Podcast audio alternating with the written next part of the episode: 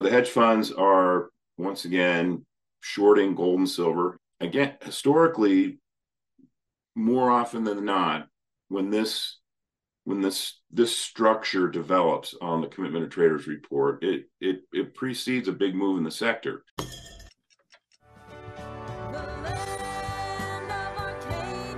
Greetings, land of Arcadia Economics. My name is Dave Kranzler, and my website is investmentresearchdynamics.com, and I publish the Mining Stock Journal and Short Seller Journals, and there's links to those on my website. So today, I wanted to discuss some factors, a couple new factors, in fact, that I believe should push the price of gold and silver higher over the course of the next few months. Now, obviously, we're in a period of seasonally strong demand coming from India, as well as pretty much most of the Eastern Hemisphere. But these are couple of these are new factors. A couple of them are old, and I think they will help lead to higher prices for gold and silver. But first, this episode is sponsored, as always, by Silver Viper. You can find its stock under VIPRF on the OTC Bulletin Board and VIPR on the Toronto Venture Exchange. And Silver Viper is advancing its Law Virginia project and silver project in Sonora, Mexico. So over the last 3 or 4 weeks, I've had emails from several subscribers asking me, because Silver Viper hasn't had a lot of news flow lately other than a financing a few months ago. And the stock's been pushed down quite a bit. It's down at 7 cents a share, 6, 7 cents a share. I think it's bottomed here. But I contacted Steve Koch, the CEO, to find out if there were any news catalysts coming that might help move the stock higher, especially if the price of gold and silver take off. So, and they are in the process of planning a drill program. They're still finalizing their targets. One of the first thing they're going to drill is the El Ruby deposit zone, and they're going to look to expand the footprint and hopefully expand the mineralization and mineral content of the resource. And then after that, they're going to test a new target zone. It was a discovery made, I don't know, within the last 12 or 18 months, I believe. It's called El Molino, if you're interested. And so they're looking to expand, just in general, the mineralized footprint on the project property. So the catalysts that could move the stock, and let's just say they don't have a definitive date. Steve said he wants to start as quickly as possible, but you know, they're not going to start poking holes in the ground until they're confident about where they're putting the drill. But let's just say the drilling starts next month. Maybe it finishes in, I don't know, I'm just guesstimating December. So you start seeing drill results probably in February. I'm just guessing on that timeline. And then after that, they'll release an updated resource estimate. And so, I mean, if they have some good drill assays, or they even make some new discoveries with this drill program, I mean, it should put a booster engine, it should light the booster engine under the stock. And if we get a nice move in silver, I really think that this stock is one that could triple, quadruple over the next, I don't know, 9 to 12 months, let's say. So let's move on to the topic du jour, or I should say the bi-weekly topic. And the first factor, I'm sure most of you saw the reports that the government's treasury debt has gone over $33 trillion. And the treasury debt is in an irreversible upward debt spiral, and the debt is starting to actually, it's on the cusp of going parabolic.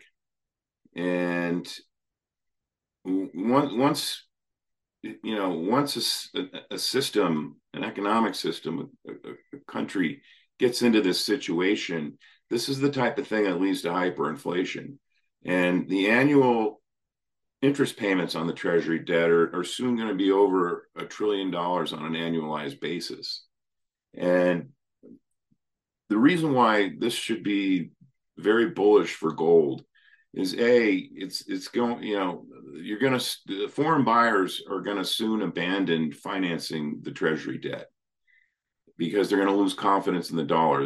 They already probably look at this country as being egregiously mismanaged, and that's going to push up the price of gold in terms of dollars, because eventually what's going to happen is the Fed's going to have to start financing a good portion of this. So that means they're going to be printing more money. And obviously that's going to be bullish for gold. I mean, I personally think that when you see this really go parabolic, and it's all, as this increases, it devalues the value of the dollar. And as it starts to go parabolic, I mean, we could end up going Weimar at some point. And I'm not saying that's going to happen in the next 12, 18 months, but it certainly could within the next 18 to 24 months. And so obviously that's extremely bullish for gold.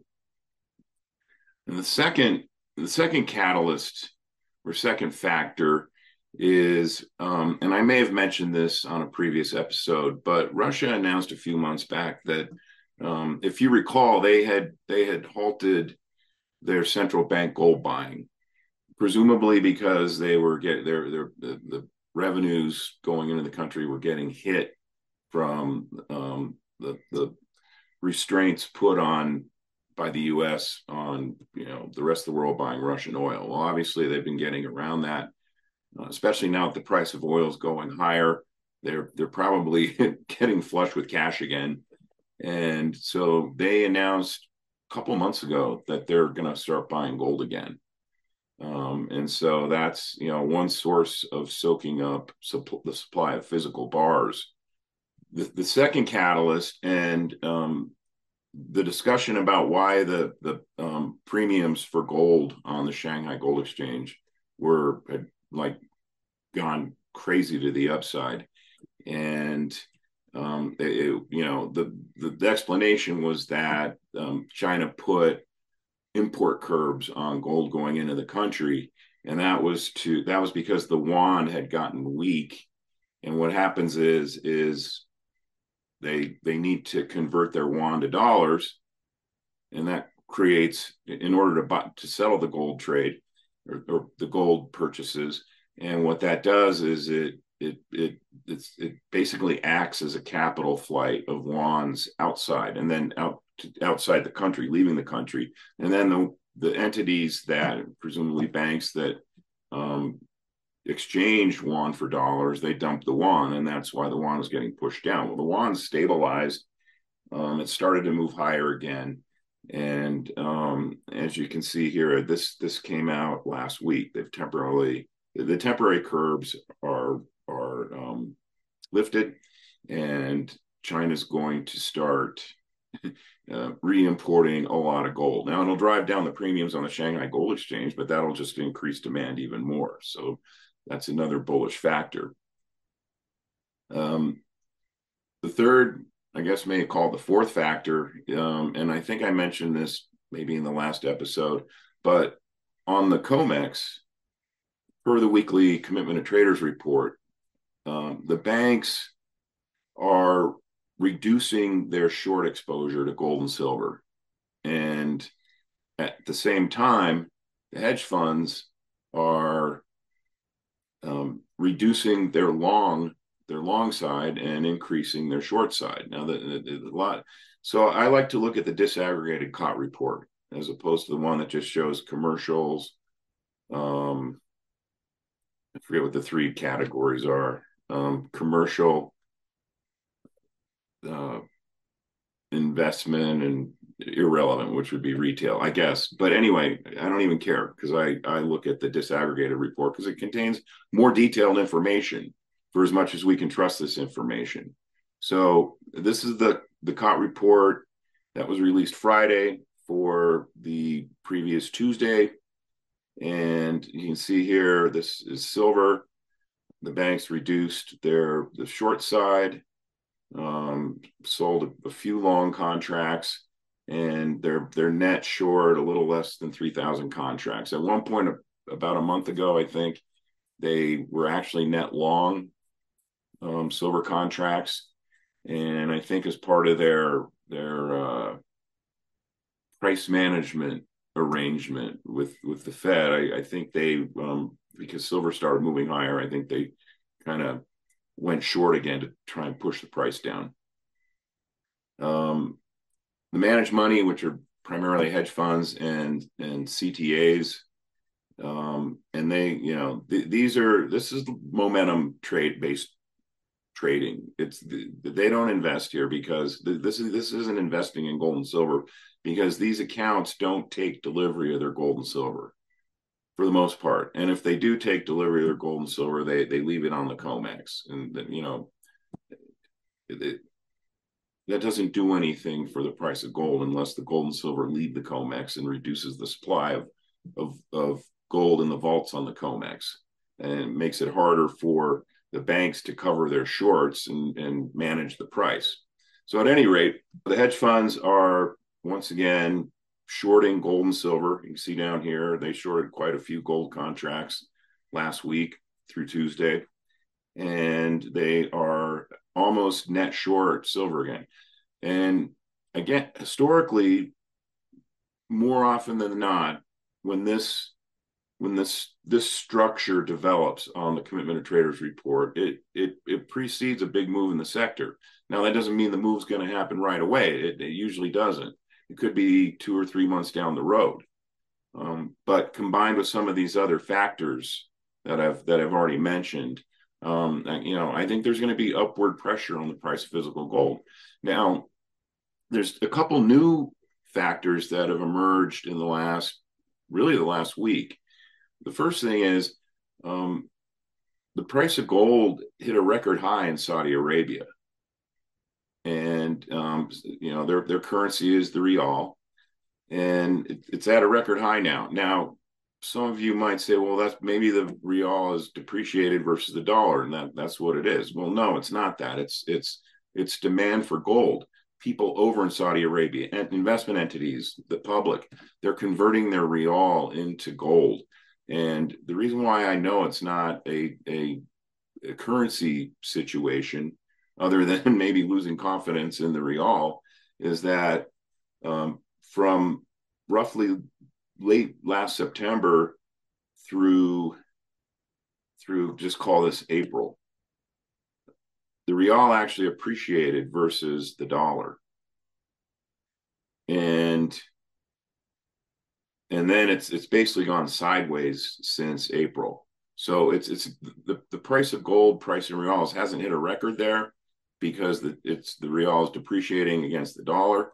Hit a record there because people over there would prefer to own gold than their own currency. Another interesting aspect that emerged last week is that it was in a Reuters article. The Reuters does a pretty good job covering the global gold market, and the premiums that the Japanese are paying for gold in Japan hit an all-time high. And so there's not import quotas on gold going into Japan, so that doesn't explain it. The premiums have hit an all-time high because obviously demand is exceeding the supply over there. People are willing to pay more than the spot price of gold priced in yen, and that means that dealers can charge more, and what that means is that there's going to be more physical gold flowing into Japan, another source of soaking up the global supply of gold, and that will push the price higher. Another factor that a lot of you probably are familiar with is the sentiment. I mean, the sentiment is down in the Mariana Trench with whale shit. It's really poor. Someone circulated a picture of the lobby area at the Denver Gold Forum going on this week, in Colorado Springs, and it looked like a morgue. And I chatted with someone who was there, and he said, it's very quiet. And we've seen this in the past. There have been times when these conferences, when the price of gold has been, you know, relentlessly capped or pushed lower for extended periods of time, like we were experiencing now. And all of a sudden, interest at a lot of these conferences dries up. And I mean, it's funny how sentiment works as a contrarian indicator, but more often than not, it usually means that the sector is bottoming and getting ready for a big move. One last thing I just wanted to talk about, and I think I mentioned last time that I am very excited by the trading action in gold. And I'm sorry, I didn't do a good job labeling this chart, but this is a one-year daily chart of the price of gold. And you can see here that, and this same thing applies to silver in terms of the trading action. You can see here that the price of gold hasn't been below 1900 since like early March, earlier this year. And it moved up over 2000 and came back down, profit taking, price management from the banks, you know, the usual suspects, profit taking by the hedge funds, CTAs. But since the end of June, there's been a few attempts to try and get gold down to 1900. They can't even get gold down to 1900 now. And every time it's kind of sold off and bounced off this little trend line, you know, it just keeps bouncing off of it. And late last week, gold was pushed down to the 200-day moving average. It gapped below it really briefly on Thursday, and then popped back above it and closed well above it on Friday. And it looks like it's starting to move a little higher here. It's hard to see, but it closed right on the 50-day moving average. And I think if it pushes above that this week, you know, we're going to see another run to 2000. Silver, you know, just off the top of my head, the chart looks similar, only with more volatility in it. This kind of lower band can be defined around 2250, but every time it's been pushed below 23, it doesn't stay there very long, like sometimes less than 24 hours, like last week on Thursday, and it bounced right back above 23, and it's closed above 23 today. So in summary, those are the factors that, sorry, there's a fly buzzing around my office. Those are the factors that I think that have a really good shot at pushing the price of gold higher in the coming months. And again, I don't put timeframes on this, and people who demand timeframes from analysts, well, put your own damn timeframes on it. I'm giving you the information that I have and what I think is going to happen. Sometimes I'm right, sometimes I'm wrong, but we have seasonality in our favor. We've got global supply and demand in our favor, and we've got a U.S. government that is about ready to start issuing debt at a parabolic rate, and those will all converge and act as a very powerful upward force on the price of gold and silver. So with that, I'd just like to mention that the next new issue of my Mining Stock Journal will be released this afternoon. My good friend and colleague Trevor Hall turned me on to an idea of a stock that's gotten the crap beaten out of it. And it's a junior early stage explorer. And I think I'm not talking to the management until tomorrow. I'm recording this on Tuesday evening.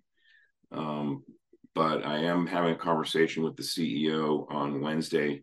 And just from looking at all its information, going through all the historical news releases, how this company has evolved, I think this thing has the potential to be a 5 to 10 bagger on the assumption that we get a nice big bull move in gold and silver. So if you're interested in learning more about that, you can find a link to my Mining Stock Journal with more information on it at investmentresearchdynamics.com. And until next time, as I always like to say, please enjoy what you can, as much as you can, while you still can, because I think things are going to start getting really ugly in this country over the next few months. See you in 2 weeks.